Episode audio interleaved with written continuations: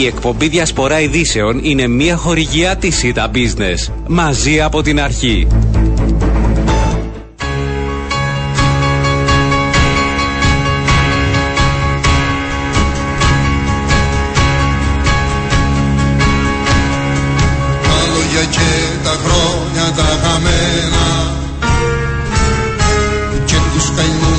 και τα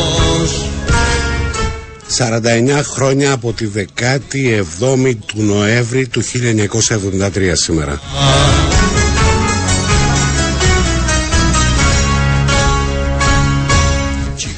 49 χρόνια από τότε που ο ελληνικός λαός δεξιά-αριστερή χωρίς χρώμα στάθηκαν απέναντι στα τάγκς της Χούντας. που για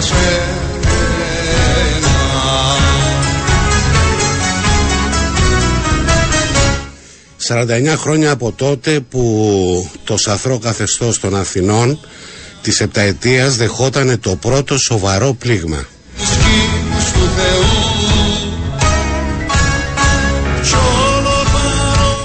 49 χρόνια από τότε που ξεκίνησε η αντίστροφη μέτρηση που οδήγησε την δημοκρατία πίσω στην Ελλάδα και βεβαίως στην Κύπρο παρέδωσε το βόρειο κομμάτι της ένα μεγάλο κομμάτι στους Τούρκους.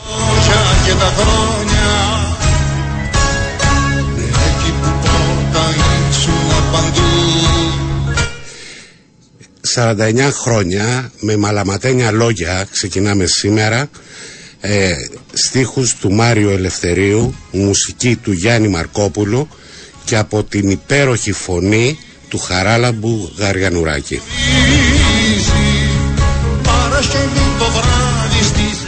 Μόλις ξεκίνησε η διασπορά ειδήσεων ε, μέχρι και τις μία το ελάχιστο που οφείλουμε για αυτή τη μέρα είναι η μνήμη μας.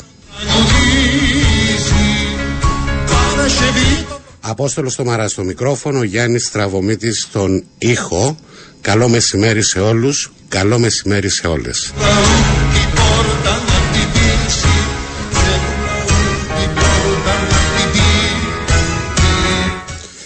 Ξεκινάμε και πάμε τηλεφωνικά στον ε, Δημήτρη Παπαδάκη, Ευρωβουλευτή, για αυτό το θέμα, για αυτή την επέτειο που δεν πρέπει να ξεχνάμε. Καλό μεσημέρι κύριε Παπαδάκη. Καλό μεσημέρι κύριε Τομαρά.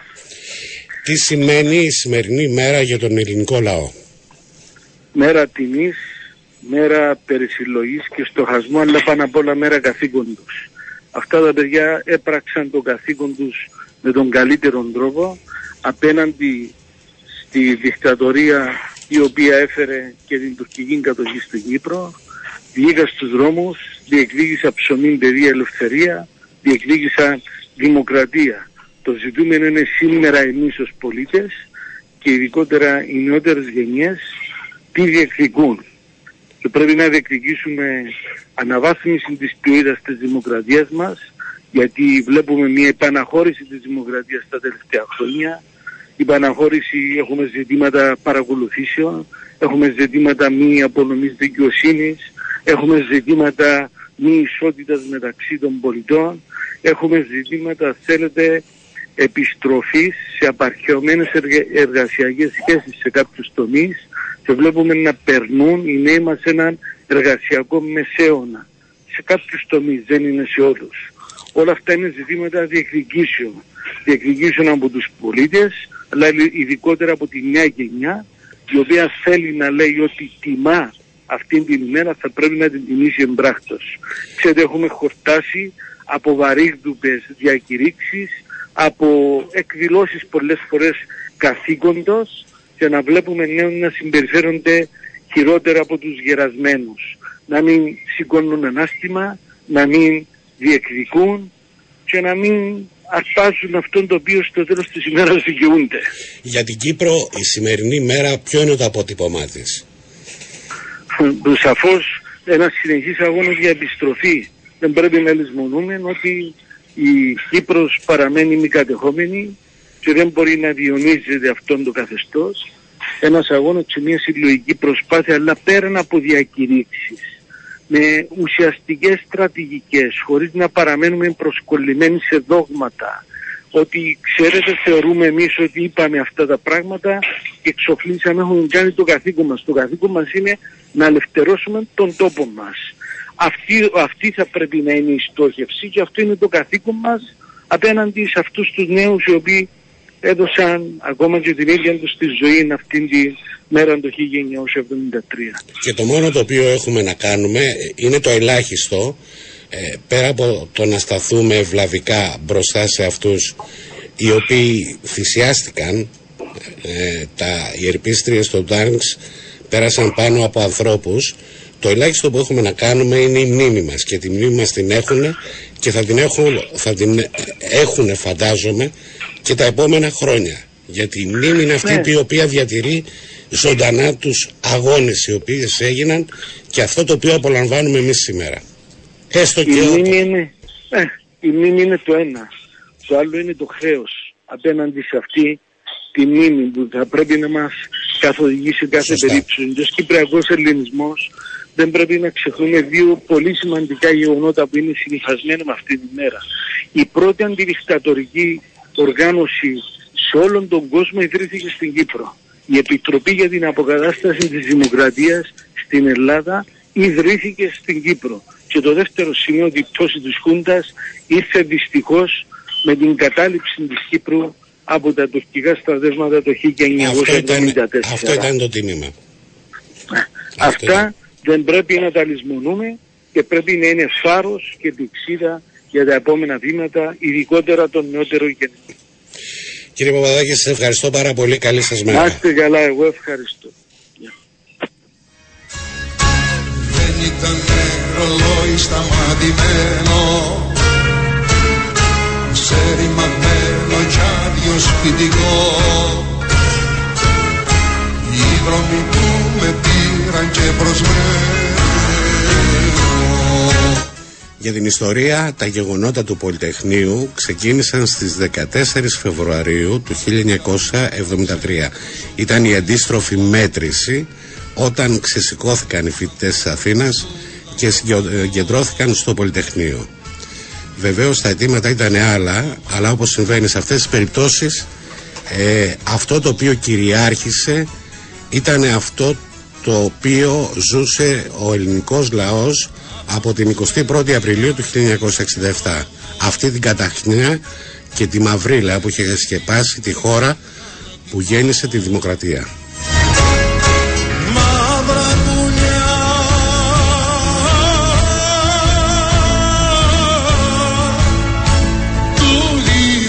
του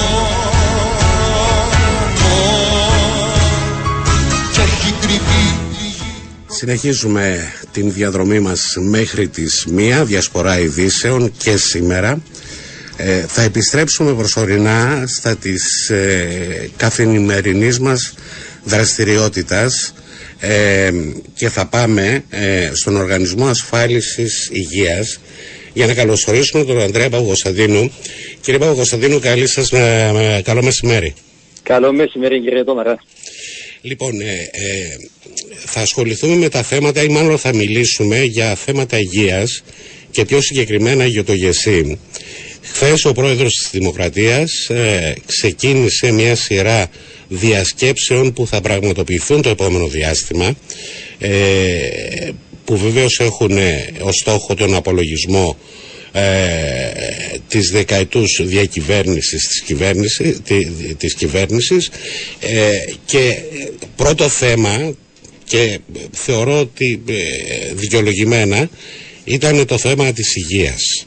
Ίσως η μεγαλύτερη μεταρρύθμιση στα χρονικά της Κυπριακής Δημοκρατίας παρέα με τη μεταρρύθμιση της τοπικής αυτοδιοίκησης.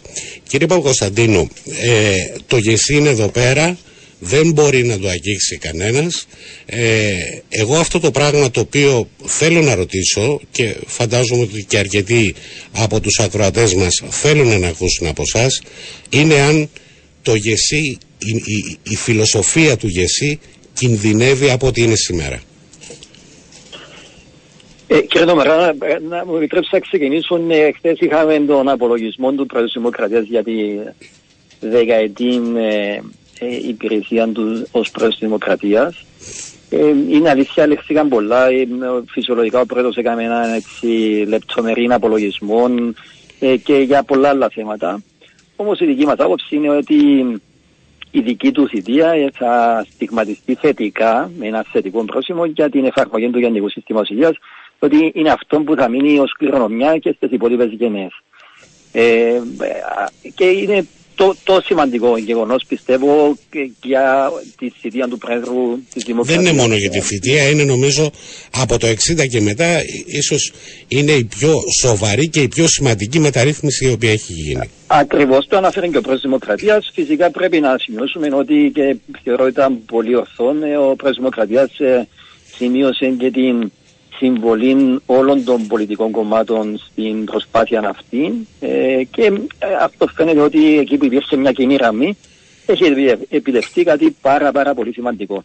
Τώρα, όσον αφορά την, ε, το πώς προχωρούμε τη φιλοσοφία του Γενικού Συστήματος Υγείας, τη βιωσιμότητα του Γενικού Συστήματος Υγείας, διότι είναι δύο τομείς. Είναι μια ανησυχία όσον αφορά την φιλοσοφία των σχεδιασμών και άλλη η βιωσιμότητά του. Ε, θα έλεγα όσον αφορά το σχεδιασμό, ο σχεδιασμό πιστεύουμε είναι ένας πάρα πολύ καλός σχεδιασμό, ε, ο οποίος όσο χρόνο θα του δώσουμε θα, θα δείξει και τη δύναμη του. Δεν πρέπει να βιαστούμε να βγάλουμε βεβαιασμένα συμπεράσματα, διότι όντως έχουν παρουσιαστεί κάποια προβλήματα τα οποία δεν αφορούν το σχεδιασμό, είναι περισσότερο στη λειτουργία του συστήματος, στη συμπεριφορά αυτών που συμμετέχουν και δεν αναφέρομαι μόνο στους γιατρούς, είτε αυτή είναι η συμπεριφορά του οργανισμού, τους γιατρούς, τους άλλους παρόχους, τα νοσηλευτήρια. Όλοι πρέπει να, έτσι, να προπονηθούμε καλύτερα για να βελτιωθούμε στην απόδοση μας. Οπότε ε, αυτόν θα βελτιώσει την αποδοτικότητα του συστήματος, νομένου ότι θα το αφήσουμε απερίσπαστον το σχεδιασμό, να μην πειράξουμε το σχεδιασμό, τις βασικές αρχές. Τώρα συγκεκριμένες διορθώσεις κάποιοι μηχανισμοί, κάποιες, ε, αυτά οπωσδήποτε πρέπει να τα δούμε. Αλλά η βασική φιλοσοφία, δηλαδή μόνο ασφαλιστικό, ε, ισότιμη πρόσβαση, καθολική κάλυψη, ε, αλληλεγγύη στη χρηματοδότηση, αυτά θεωρώ ότι πρέπει να είναι κόκκινες γραμμές για όλους για να μπορέσουμε να δούμε ένα ακόμη καλύτερο γενικό σύστημα υγείας. Μου δώσατε μια, μια καλή πάσα για αυτό το οποίο είπατε προηγουμένως για το μόνο ασφαλιστικό.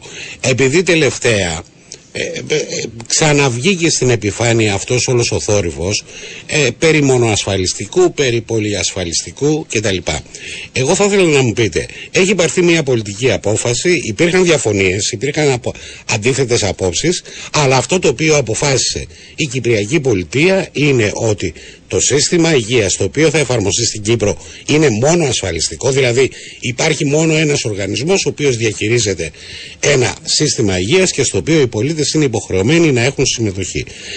Εγώ θέλω να ρωτήσω το εξής. Πόσο εύκολο ή δύσκολο είναι αυτό το οποίο έχει αποφασιστεί να αλλάξει κάποια στιγμή στο μέλλον; Ε, κύριε Τωμαρά, θα έλεγα, σε την προσωπική μου εγώ πιστεύω αυτή τη στιγμή δεν υφίσταται θέμα από κανένα να προωθεί το πολυασφαλιστικό σύστημα. Απλώς γίνεται μια συζήτηση διότι κάποιες άλλες ρυθμίσεις όπως αυτό με τους γιατρούς εντός και εκτός και εσύ που έχει γίνει μεγάλη συζήτηση είναι, δεν θεωρώ ότι είναι σημαντικό θέμα αλλά έχει γίνει μεγάλη συζήτηση, έχει πάρει έκταση αυτό το θέμα. Κάποιοι καταχρηστικώς ναι. Ε, ίσως επί, από άγνοια, ίσως επειδή θέλουν έτσι να δώσουν μια έμφαση στο γεγονός, ανα, ε, το συνδέουν με τη λέξη πολυασφαλιστικό. Δηλαδή, ε, που, που, πολύ κακός. Δεν, δεν έχει καμία σχέση το πολυασφαλιστικό. Όταν μιλούμε για πολυασφαλιστικό σημαίνει ότι ο δικαιούχος, ο πολίτης, έχει το δικαίωμα και, και την επιλογή να ασφαλιστεί σε διαφορετικά ταμεία. Δεν θα, υπάρχει, δεν θα υπάρχει ένας ΟΑΗ όπως είναι τώρα. Ενδεχομένως 5-6 ταμεία, 5-6 ταμεία και ο πολίτης θα μπορεί να πάει στον ΟΑΗ, να πάει στον Β, στο Γ, στο Δ. Ακριβώς. Αυτό φυσικά μπορεί να ακούγεται και ωραίο και καλό.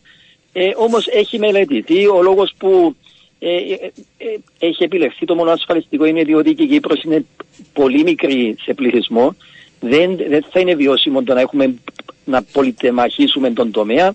Θα, θα περιοριστούν οι, οι επιλογές σε γιατρούς διότι ο, ο καθένας θα έχει το δικό του ε, δίκτυων, οπότε θα υπάρχει ένας ανταγωνισμός εκεί και ο καθένας κάθε ταμείο θα έχει το διαφορετικό δίκτυο γιατρών. Οπότε εσείς που θέλετε τον γιατρός τον τάδε θα πηγαίνετε στο ένα ταμείο. Ύστερα όμως που θα έχετε μια άλλη πάθηση που θα θέλετε τον εξειδικευμένο καρδιολόγο, θα, θα αντιλαμβάνεστε ότι θα συνειδητοποιείτε ότι εκείνος ο καρδιολόγος δεν είναι στο δικό σας ταμείο, είναι σε κάποιο άλλο ταμείο και θα δημιουργείτε ένα μπάχαλο. Πέραν του, άλλου, του άλλου ότι με το Γενικό Σύστημα Υγείας έχουμε κάνει ένα ενιαίο εθνικό σύστημα ε, φακέλου ασθενών ηλεκτρονικών το οποίο αντιλαμβάνεστε άλλο είναι να έχουμε ένα μόνο ασφαλιστικό και να είναι ενιαίο και άλλο να προσπαθούν 6, 7, 8 ταμεία να συνεννοηθούν και να έχουν έναν κοινό ηλεκτρονικό φάκελο. Οπότε για πολλούς διαφορετικού λόγους που μελετήθηκε όχι από εμάς και από εμάς, αλλά και από το Παγκόσμιο Οργανισμό Υγείας, καταλήξαμε στο μονασφαλιστικό, προχωρούμε με το μονασφαλιστικό. Δεν πρέπει να γίνεται η αναφορά στο πολυασφαλιστικό, διότι δεν υπάρχει τέτοια συζήτηση. Ε, οπότε δεν μας ανησυχεί αυτό. Ε, πιστεύω ότι ακόμα, ακόμα και οι ιδιωτικές ασφαλιστικές εταιρείες αν ρωτηθούν αυτή τη στιγμή μπορεί να σας πω ότι δεν ενδιαφέρονται να συμμετέχουν σε ένα πολύ ασφαλιστικό σύστημα. Μάλιστα. Τα, τα, τα ωφέλη του, του Γενικού Σχεδίου Υγείας δεν μπορεί να τα αφισβητήσει κανένας. Λίγο πολύ όλοι έχουμε πάρει μια γεύση γιατί το έχουμε χρειαστεί και το έχουμε χρησιμοποιήσει. Ε, αυτό το οποίο υπάρχει στο τραπέζι επάνω και βεβαίως απασχολεί τον καθένα είναι πρώτον οικονομικά το γεσί με βάση την εμπειρία τα 4-5 χρόνια που έχετε πλέον ε, είναι μια πραγματικότητα. Το, το γεσί είναι οικονομικά βιώσιμο. Το ένα είναι αυτό.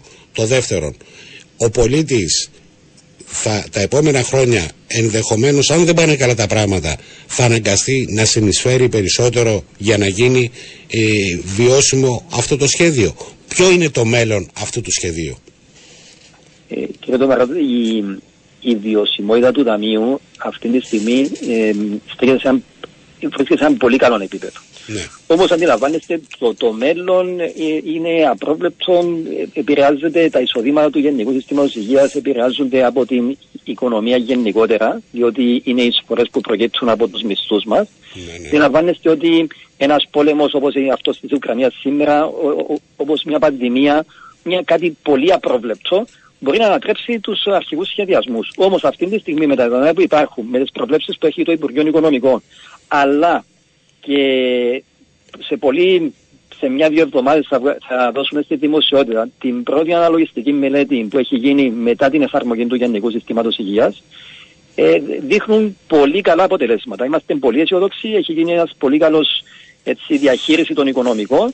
Από την άλλη, δεν, θέλουμε, δεν θα γίνουμε επενδυτικό ταμείο, δηλαδή δεν προσπαθούμε να συσσωρεύσουμε ε, πάρα πολλά αποθέματα. Πρέπει να υπάρχει ένα λογικό ταμείο εκεί, ένα λογικό απόθεμα στο ταμείο που να μπορεί να αντιμετωπίσει έκτακτα περιστατικά. Mm-hmm. Από την άλλη, το, το, το, ταμείο πρέπει να είναι βιώσιμο, δηλαδή να μην κάνει ελλείμματα από τη μια, αλλά να μην έχει και πολύ μεγάλα πλεονάσματα. Αυτή την ισορροπία προσπαθούμε να κρατήσουμε. Αυτή τη στιγμή, αναλογιστική μελέτη, θα, θα δείτε τα αποτελέσματα ε, είναι πολύ λογικά τα αποτελέσματα, πολύ θετική η εξέλιξη όσον αφορά τα οικονομικά. Οπότε αυτό μας αφήνει ικανοποιημένους και βλέπουμε ατενίζουμε με αισιοδοξία το μέλλον, διότι όντως όλες οι παράμετροι συνηγορούν ότι πηγαίνουμε πολύ καλά όσον αφορά το οικονομικό. Λοιπόν, κύριε Παγκοστόνη, σας ευχαριστώ πάρα πολύ. Θα περιμένουμε με ιδιαίτερο ενδιαφέρον την αναλογιστική μελέτη, γιατί μας ενδιαφέρει ε, ε, να δούμε πού βαδίζουμε με το σχέδιο υγείας.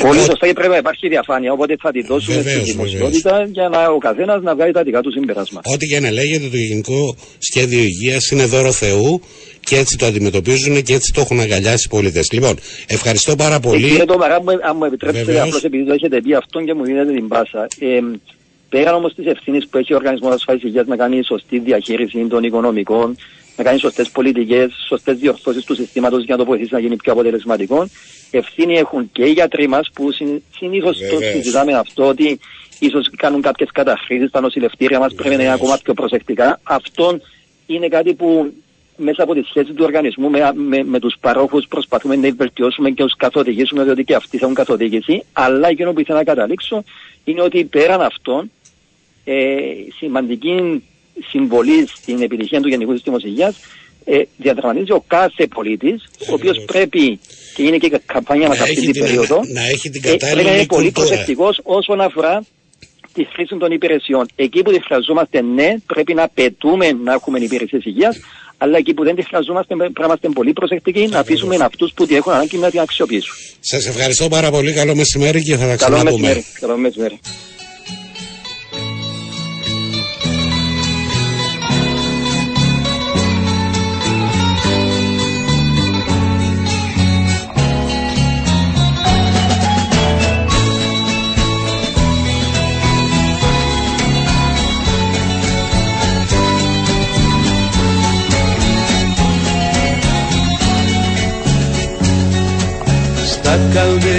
Καλδέρια συζητούν πως το πρωί γειτόνι Μας σκοτεινιάζει ο καιρός και στις καρδιές νυχτώνει Στα Με τον εκφραστή της εθνικής μας μοναξιάς πρωί γειτόνι Μας σκοτεινιάζει ο καιρός και στις θα βαδίσουμε στο πρώτο μας διάλειμμα διαφημιστικό. Διασπορά ειδήσεων δεν τελείωσε. Υπάρχει και το δεύτερο μέρος.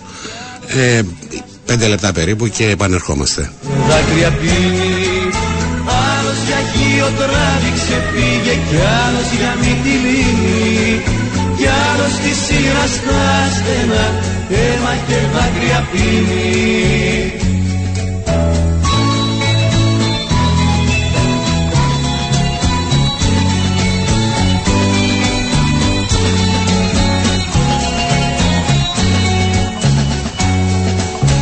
Σε πανηγύρι και γιορτή απ' την Αγιά Μαρκέλα.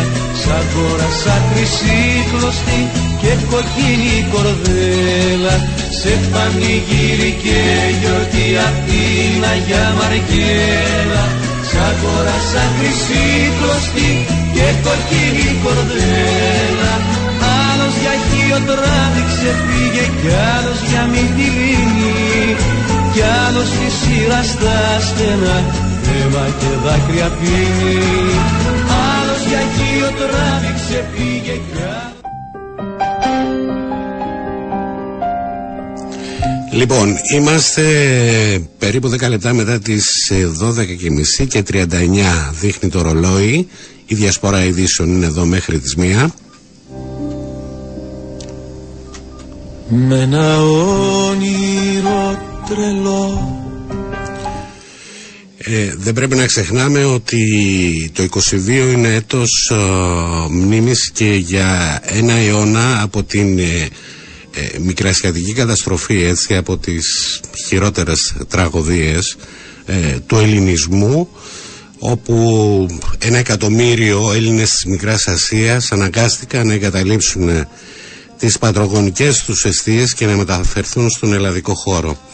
Ανάμεσα σε αυτούς που ήρθανε, φιλοξενήθηκαν στην αγκαλιά που άρα- άνοιξε η Ελλάδα ήταν και η Ευτυχία Παπαγενοπούλου μια ρεμπέτησα ε, πρώτα στην, ε, ε, στον τρόπο ζωής και μετά όλα τα άλλα υπόλοιπα. Μια γυναίκα η οποία έσπασε το ανδροκατούμενο του τότε λαϊκού τραγουδιού. Του να τη χαρώ σαν πλοίο που να βάγισε σαν νουφαρό που μάδισε στις λίμνης μέσα το θόλο νερό. Σαν πλοίο ένα όνειρο απατηλό από τα πιο, ο, από τα πιο όμορφα λόγια που έγραψε πάνω σε ένα χαρτί από πακέτο τσιγάρα η Ευτυχία Παπαγιανοπούλου η Σμυρνιά η Παστρικιά έτσι όπως ε, τις λέγανε τότε οι Ελλαδίτισσες Αθηναίες ε, σε περιοχές ε, της πόλης ε, που φιλοξένησε αυτούς τους ανθρώπους μια ταινία η ευτυχία για όσους δεν την έχουν δει καλό είναι να τη δουν δείχνει, αποτυπώνει με τον πλέον παραστατικό τρόπο ε, το φαινόμενο ευτυχίας Παπαγενοπούλου. Βεβαίως όλα αυτά έτσι για την ιστορία. Εμείς επιστρέφουμε στα καθη μας για να συνεχίσουμε. Επόμενο μας θέμα μιας και λέγαμε προηγουμένως για μεταρρυθμίσεις μια άλλη σημαντική μεταρρύθμιση η οποία προχώρησε αλλά έχει ακόμα εμπόδια μπροστά της η μεταρρύθμιση της ε, δικαιοσύνης ενώ ψηφιστήκανε ενώ ξέραμε ότι ε, το Γενάρη θα μπει μπροστά Ε, Χθες η Βουλή μάλλον πάει προς μερική αναβολή εφαρμογής ε, για το ερχόμενο καλοκαίρι. Ε, με, τη σύμφωνη, ε, με τη σύμφωνη γνώμη κυβέρνησης και Βουλής βεβαίως υπάρχουν κάποιες ενστάσεις ο Παγκύπριος Δικηγορικός Σύλλογος φαίνεται να έχει διαφορετικές απόψεις ε, εδώ θα σταθούμε και θα πάμε στη τηλεφωνική μας γραμμή για να χαιρετήσουμε τον πρόεδρο του Δικηγορικού Συλλόγου, τον κύριο Χρήστο Κληρίδη. Κύριε Κληρίδη, καλό μεσημέρι. Καλό μεσημέρι. Εσείς γιατί διαφωνείτε με αυτή την μικρή αναβολή; Εντάξει, έξι μήνες. Περιμέναμε τόσο καιρό. Έξι μήνες μπορεί να πει κάποιος, μπορούμε να περιμένουμε. Να ζήσουμε χωρίς τη νέα ε, δικαιοσύνη. Εντάξει, δεν θεωρώ ότι είναι και το τέλος του κόσμου. Αλλά από την άλλη θεωρώ ότι η Βουλή και η κυβέρνηση και το ανώτατο δικαστήριο και ο Παγκύπριος Δικηγορικός Σύλλογος είχαν όλοι συμφωνήσει τον Ιούλιο του 2022 όταν περνούσε η μεταρρύθμιση ότι πέντε μήνες μέχρι το τέλος δηλαδή του έτους Ναι, ναι. ήταν επαρκής χρόνος για να γίνουν οι προετοιμασίες για να τεθεί σε εφαρμογή ε, Ιανουάριο του 23. Κανένας δεν είπε τότε ότι δεν είναι επαρκής ο χρόνος παρόλο που ε, τα θέματα ήταν γνωστά και τυχόν προβλήματα που θα προέκυψαν.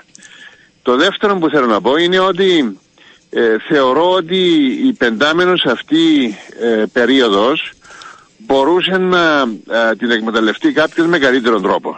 Θα μπορούσαν να επισπευθούν δηλαδή οι διαδικασίες ε, και αν ε, όλοι είχαν εγκύψει πάνω στο θέμα ε, με τη δέουσαν επιμέλεια και προσοχή ε, πιστεύω ότι θα είχαμε την μεταρρύθμιση από την πρώτη του χρόνου. Έχω την Ε, εντύπωση ότι αυτό το οποίο ενδεχομένως να είναι στο πίσω μέρος του μυαλού σας, δεν ξέρω, α, μπορεί και να κάνω λάθος, ότι είναι αυτό που λέγεται ουδέν μονιμότερον του προσωρινού, έτσι. Δεν ξέρω αν... Ε, σας υπάρχει πάντοτε η ανησυχία, πάντοτε η ανησυχία ότι μέσα από τις αναβολές δεν θα είναι η μόνη, μπορεί να έχουμε και άλλες και ούτω καθεξής. Ελπίζω να είναι η πρώτη και η τελευταία αυτή. Ε, δεν έχω λόγους να πιστεύω ότι δεν θα είναι. Αλλά όταν αναβάλεις κάτι, ε, σίγουρα υπάρχουν κάποιοι κινδύνοι στην ε, πορεία. Ε, μ, από την άλλη, ε, θα ήθελα να πω ότι ε, ο, ο χρόνος ο οποίος δόθηκε, ε, εδώ ήταν και κυρίως η ένσταση του Παγκύπριου Δικηγορικού Συλλόγου. Μάλιστα. Εμείς είπαμε ότι υπό τις περιστάσεις εφόσον το ανώτερο κρίνει ότι δεν είναι έτοιμο και η κυβέρνηση ότι δεν είναι έτοιμη να προχωρήσουν ε, την πρώτη του χρόνου Ναι, ναι. ε, κάποια λογική περίοδος ε, να δοθεί. Παρόλο που θεωρώ ότι η πεντάμινος που είχε δοθεί αν αξ- αν γινόταν σωστή αξιοποίηση δεν θα χρειαζόμαστε αυτό ε, τα θέματα. Όμως η περίοδος που δίνεται έξι μήνες για να γίνουν οι απαραίτητες ε, προαγωγές διορισμοί σε καινοθήσεις θέσεις ε, προέδρων ανώτερων επαρχιακών και επαρχιακών που θα προκύψουν σαν αποτέλεσμα της ε, μεταρρύθμισης είναι πολύ μεγάλη περίοδος. Θα μπορούσε δηλαδή αυτά να συμπληρωθούν μέσα σε έναν τρίμηνο. Τώρα να μου πείτε τι σημασία έχει αν είναι τρίμηνο ή εξάμηνο κτλ. Έχει σημασία είναι στο εξής. Πρώτον, ε, να έχουμε υπόψη μας ότι τα πολυτελή δικαστήρια στο συνεδριακό κέντρο ε, κάθονται ανενεργά σε βάρος του Κύπριου φορολογούμενου για πολλά χρόνια τώρα. Ε, και κάθε παράταση η οποία δίδεται είναι σε βάρος του φορολογούμενου. Ε, το δεύτερο είναι βεβαίως ε, δημιουργούνται κάποιες ε, ε, νέες ε, περιπλοκές. Ε, η, η, η καθυστέρηση αυτή παραδείγματος χάρη έχει και το στοιχείο ότι ζητά το ανώτερο δικαστήριο στο μεταξύ να τροποποιηθεί ο νόμος για το ανώτερο συνταγματικό Ναι, ναι. και να μειωθούν οι δικαστές από 9 που είναι σήμερα σε 7. Ε, ε, εδώ φέρνουμε ένσταση σαν Μαγκύπριος Δικηγορικός Συλλόγος για τον απλούστο λόγο ότι πρώτον προκηρύχθηκαν οι θέσεις των 9 έχουν υποβάλει και δικηγόροι ε, αιτήσεις ε, για τις εννέα θέσεις ε, παραμένουν ε, προς πλήρωση τρεις θέσεις των ανώτερων συνταγματικών δεδομένου ότι από το ανώτερο δικαστήριο έξι έχουν αποφασίσει ότι θα, ε, θα πάνε στο ανώτερο συνταγματικών και είναι πολύ άδικο τώρα εκκρεμούσεις στις διαδικασίες να μειωθεί ο αριθμός. Αλλά πέραν τούτου να σημειώσω ότι για σοβαρά συνταγματικά θέματα που θα κληθεί να αποφασίζει το ανώτερο συνταγματικών σήμερα χρειάζεται να κρυθεί ένας νόμος αντισυνταγματικός μια πλειοψηφία επί των 13 που είναι σήμερα Ναι. ε, ε, 7 δικαστών. Με την τροποποίηση των 9 όπως έχει περάσει η μεταρρύθμιση ε, θα χρειάζεται μια πλειοψηφία 5. Αν μειωθούν στις 7 ε, ουσιαστικά τέσσερις δικαστές θα μπορούν να αποφασίζουν για αντισυνταγματικότητα νόμου. Κάτι το οποίο είναι πολύ σοβαρό θέμα. Ιδιαίτερα ε, εν ώψη του ότι δεχόμεθα και κριτική από την Ευρωπαϊκή Ένωση Ε, είναι- και τα θεσμικά όργανα ότι ε, δεν είναι σωστό ο πρόεδρος να διορίζει τους δικαστές και αυτοί οι δικαστές να αποφασίζουν για σοβαρά συνταγματικά θέματα στα οποία είναι ο ίδιος διάδικος. Όταν Μάλιστα. κάνει αναφορές, παραδείγματος χάρη, ε, δυνάμει του άρθρου 140 του συντάγματος. Άρα ο μεγαλύτερος αριθμός απαντά σε ένα μεγάλο βαθμό και σε αυτήν την επιχειρηματολογία των Ευρωπαίων. Δεν θέλουμε να μειωθεί ε, η πλειοψηφία για σοβαρά συνταγματικά θέματα σε τέσσερις δικαστές. Είναι αδιανόητο. Και βεβαίως το στόχημα της μεταρρύθμισης μεταξύ άλλων είναι να, α, να, μπορέ- να, να διοριστούν και έμπειροι δικηγόροι που είναι υποψήφοι αυτή τη στιγμή ε, τόσο για το ανώτατο δικαστήριο όσο και για το ανώτατο συνταγματικό όσο και για το εφετείο. Κύριε Κληρίδη, Ε, το σύστημα της ε, δικαιοσύνης είναι να μειώσει αυτά τα τρομακτικά νούμερα με υποθέσεις οι οποίες βρίσκονται στην ουρά και κρεμούν. Αυτό είναι το Ε, μεγάλο αυτό είναι το ζήτημα. δεύτερο θέμα. Η καθυστέρηση συνεπάγεται ότι οι 5.000 εφέσεις αυτή τη στιγμή που είναι καθυστερημένες θα αναμένουν ακόμα μια εξαμηνία. Ε, εντάξει. Είναι, νομίζω ότι, ότι το θέμα της δικαιοσύνης έχει πολύ δρόμο μπροστά. Είναι βεβαίως Έχει, όλα έχει, αυτά τα, τα οποία μου περιγράψετε, αλλά το ζητούμενο για τον κόσμο είναι ότι μια αστική υπόθεση δεν μπορεί να κατητίθεται ε, ε, φέτος και να εκδικάζεται μετά από έξι χρόνια. Δηλαδή αυτό το πράγμα είναι Έχετε ανεπίτρεπτο. απόλυτο δίκιο. Είναι άρνηση της δικαιοσύνης αυτό το Ακριβώς. πράγμα. Το έχω πει πάρα πολλές φορές. Το λέει και ο Παγκύπριος Δικηγορικός Σύλλογος. Ε, υποτίθεται ότι θα πρέπει να ληφθούν και μέτρα για επίλυση των ε, ε, καθυστερήσεων στα επαρχιακά δικαστήρια, διότι η μεταρρύθμιση αφορά μόνο την ανωτάτη βαθμίδα της Ακριβώς. δικαιοσύνης. Ακριβώς. Ε, και δυστυχώς όμως ε, είναι με λύπη μου που παρατηρώ και έχω δώσει και μια συνέντευξη ε, στους Forbes ε, ε, πρόσφατα ότι ε, κινούνται όλα με ρυθμούς χελώνας στην Ναι, Κύπρο. ναι, ναι, ναι, ναι, ναι, ναι.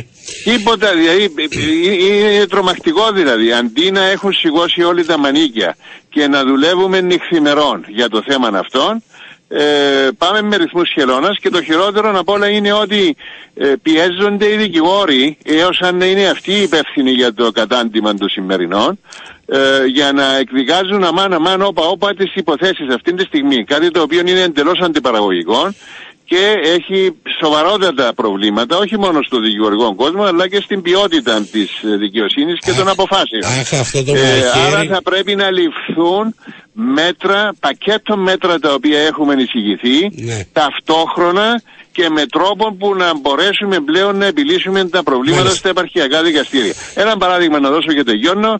Είχαμε πει όταν γινόταν η μεταρρύθμιση ότι θα προωθήσουμε τη δημιουργία ε, δικαστηρίων small claims για μικρές απαιτήσεις Ναι. που ένας μεγάλος αριθμός των καθυστερημένων υποθέσεων είναι αγωγές μέχρι 10-15 χιλιάδες ευρώ. Ακόμα είμαστε στο... το μελετούμε. Ακόμα περιμένουμε. Λοιπόν, σας ευχαριστώ αυτό το μαχαίρι και αυτά τα μανίκια πόσες φορές τα έχω ακούσει. Το μαχαίρι ακόμα να φτάσει στο γόκαλο και ακόμα τα μανίκια να φτάσουν επάνω στον άγκονα. Ε, δυστυχώς. Λοιπόν. Κάνω ό,τι μπορώ. Ευχαριστώ πάρα πολύ. Καλό μεσημέρι. Να είσαι καλά. Καλό μεσημέρι.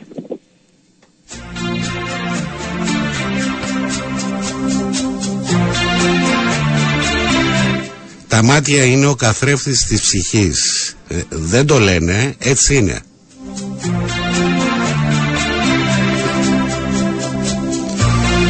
Και τα πιο υπέροχα μάτια είναι αυτά τα οποία έχουν τραγουδηθεί και έχουν ε, εξυμνηθεί από ε, καλλιτέχνες όπως στη συγκεκριμένη περίπτωση τα μάτια της Betty Davis.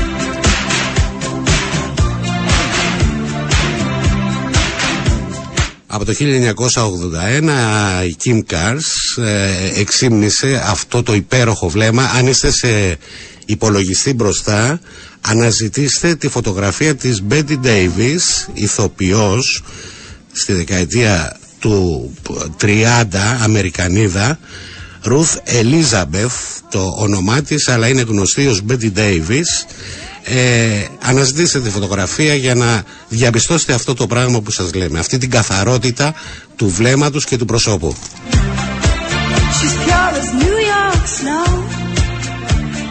She got Betty Davis eyes. She'll expose you when she snows you. Off your feet with the crumbs she throws you. She's ferocious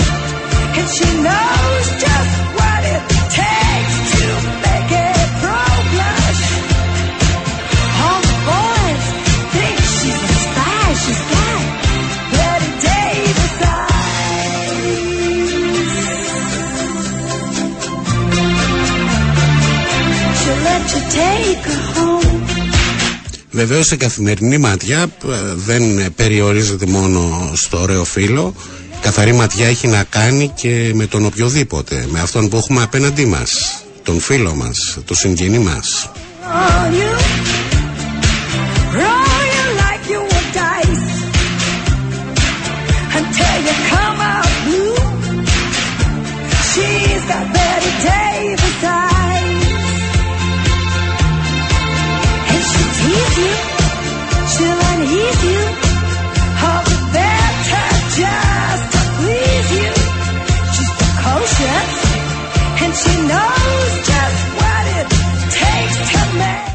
Και μιας ε, και αναφέραμε την Betty Davis, ε, είπαμε ηθοποιός ε, στο, στο επάγγελμα, ιερό τέρας του Αμερικάνικου κινηματογράφου, έτσι περιγράφεται, πρωταγωνίστηκε σε, σε κλασικές ταινίες, πήρε, προτάθηκε 11 φορές για βραβείο Όσκαρ, το κέρδισε δύο φορές.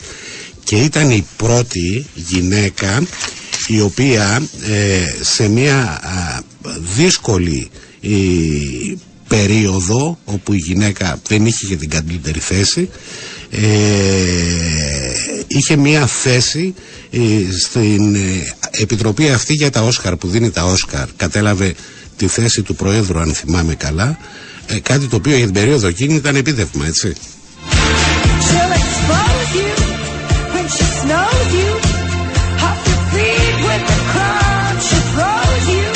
Πάντως δεν υπάρχει πιο όμορφο ο, σε αυτή τη ζωή ε, να είσαι ζωή και να βιώνεις αυτό, αυτή την εξύμνηση, αυτό το, τον ύμνο ε, ενός καλλιτέχνη άλλου ε, σε αυτό το καθαρό βλέμμα το οποίο ε, έφερε σε όλη σου τη ζωή.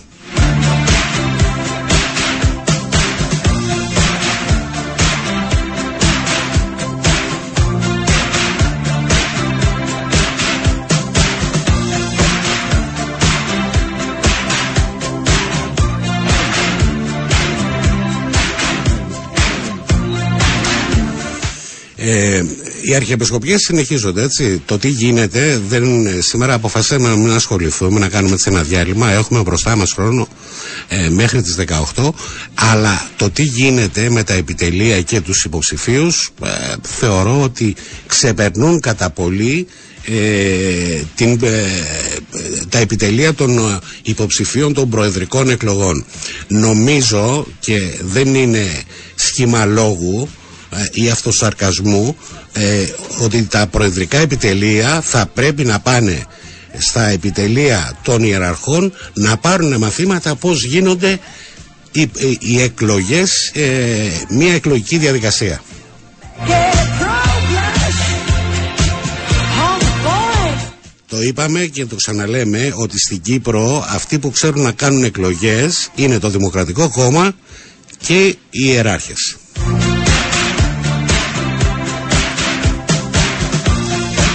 Έτσι θα κάνουμε γέφυρα για να υποδεχτούμε τον επόμενο φιλοξενούμενό μας, ο οποίος προέρχεται από το Δημοκρατικό Κόμμα και είναι ο Πανίκος Λεωνίδου. Κύριε Λεωνίδου, καλό μεσημέρι. Καλό σας μεσημέρι, καλό μεσημέρι στους ακροατές σας. Έχω ακούσει το τίτλο και την πάσα που μου κάνατε. Για πείτε μου, Ε, συμφωνείτε; Δεν ξέρω, δεν ξέρω κατά πόσο είμαστε τόσο ειδικοί, αλλά εντάξει, έμπειροι είμαστε.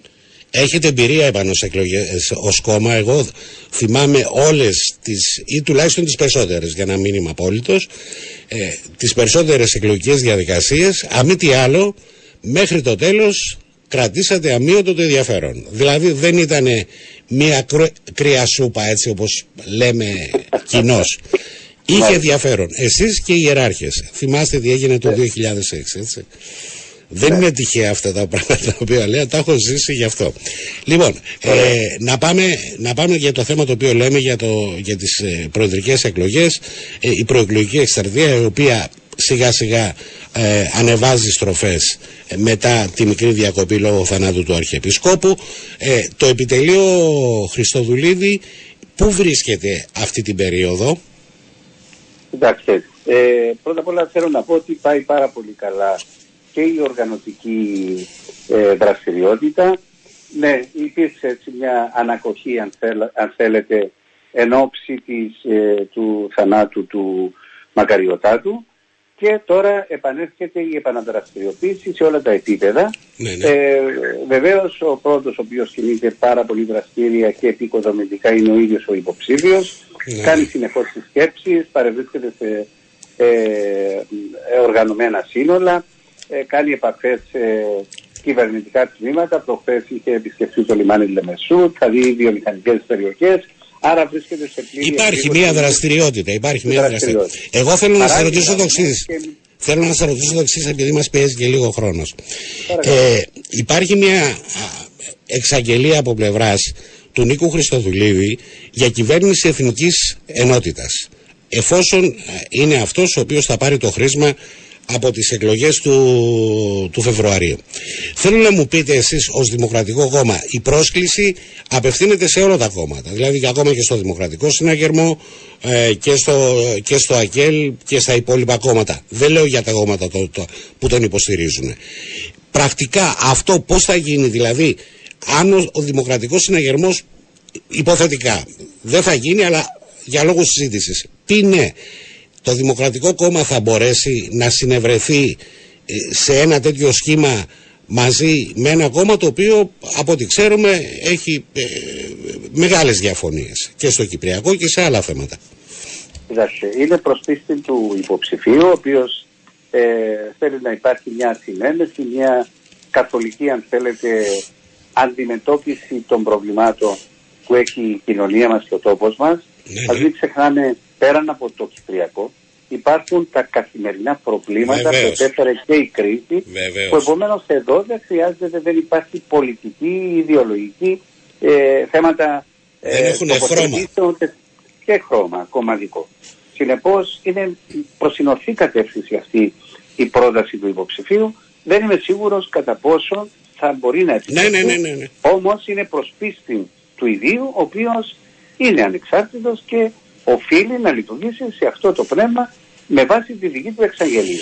Αυτές Εμείς οι- στο Δημοκρατικό ναι, ναι. Κόμμα πιστεύουμε ότι το ρόλο που έχουμε διαδραματίσει όλα αυτά τα χρόνια στη Βουλή με, την, με, με το οποίο ε, ο δικός μας ρόλος έπαιξε σε πάρα πολλά σημαντικά και κύρια ζητήματα αν θέλετε Ναι, ναι. το να έρθει ένα θετικό αποτέλεσμα πέραν από τους προϋπολογισμούς που, για, που υπάρχει το Δημοκρατικό Κόμμα εκτός από μία περίπτωση ψηφίζουμε όλους τους προϋπολογισμούς. Πολλά νομοθετήματα. Δικαστικής μεταρρύθμισης. Προχθές τον είχαμε ψηφίσει χάρη στο Δημοκρατικό Κόμμα επήρθε ενότητα, υπήρ- επήρθε συνένεση για την τοπική αυτοδιοίκηση, μεταρρύθμιση. Σωστά. Θα σας αναφέρω μερικά μεγάλα νομοθετήματα τα οποία είχαν διαδραματίσει σημαντικό ρόλο.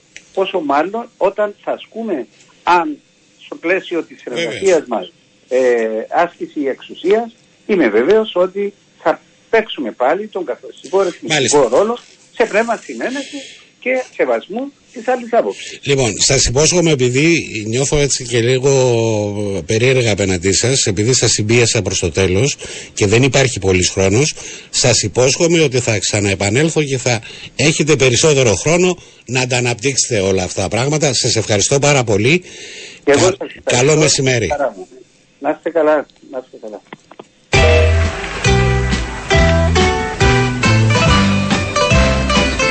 Λοιπόν, κάπου εδώ τελειώνουμε και για σήμερα η διασπορά ειδήσεων. Ε, θα κλείσουμε έτσι όπως ξεκινήσαμε με το ελάχιστο, τη μνήμη και το χρέος, πολύ ορφά, ε, για την σημερινή μέρα πριν από 49 χρόνια. Εγώ αυτό το μόνο που έχω να πω είναι ότι την ιστορία όχι μόνο στην Ελλάδα παντού, τη γράφουν αυτοί οι οποίοι αγωνίζονται. Την γράφει ο λαός, ο οποίος θυσιάστηκε, ο οποίος δεν υπολόγισε την ζωή του και στάθηκε μπροστά στα τάγκς. Καλό υπόλοιπο σε όλους, καλό υπόλοιπο σε όλες.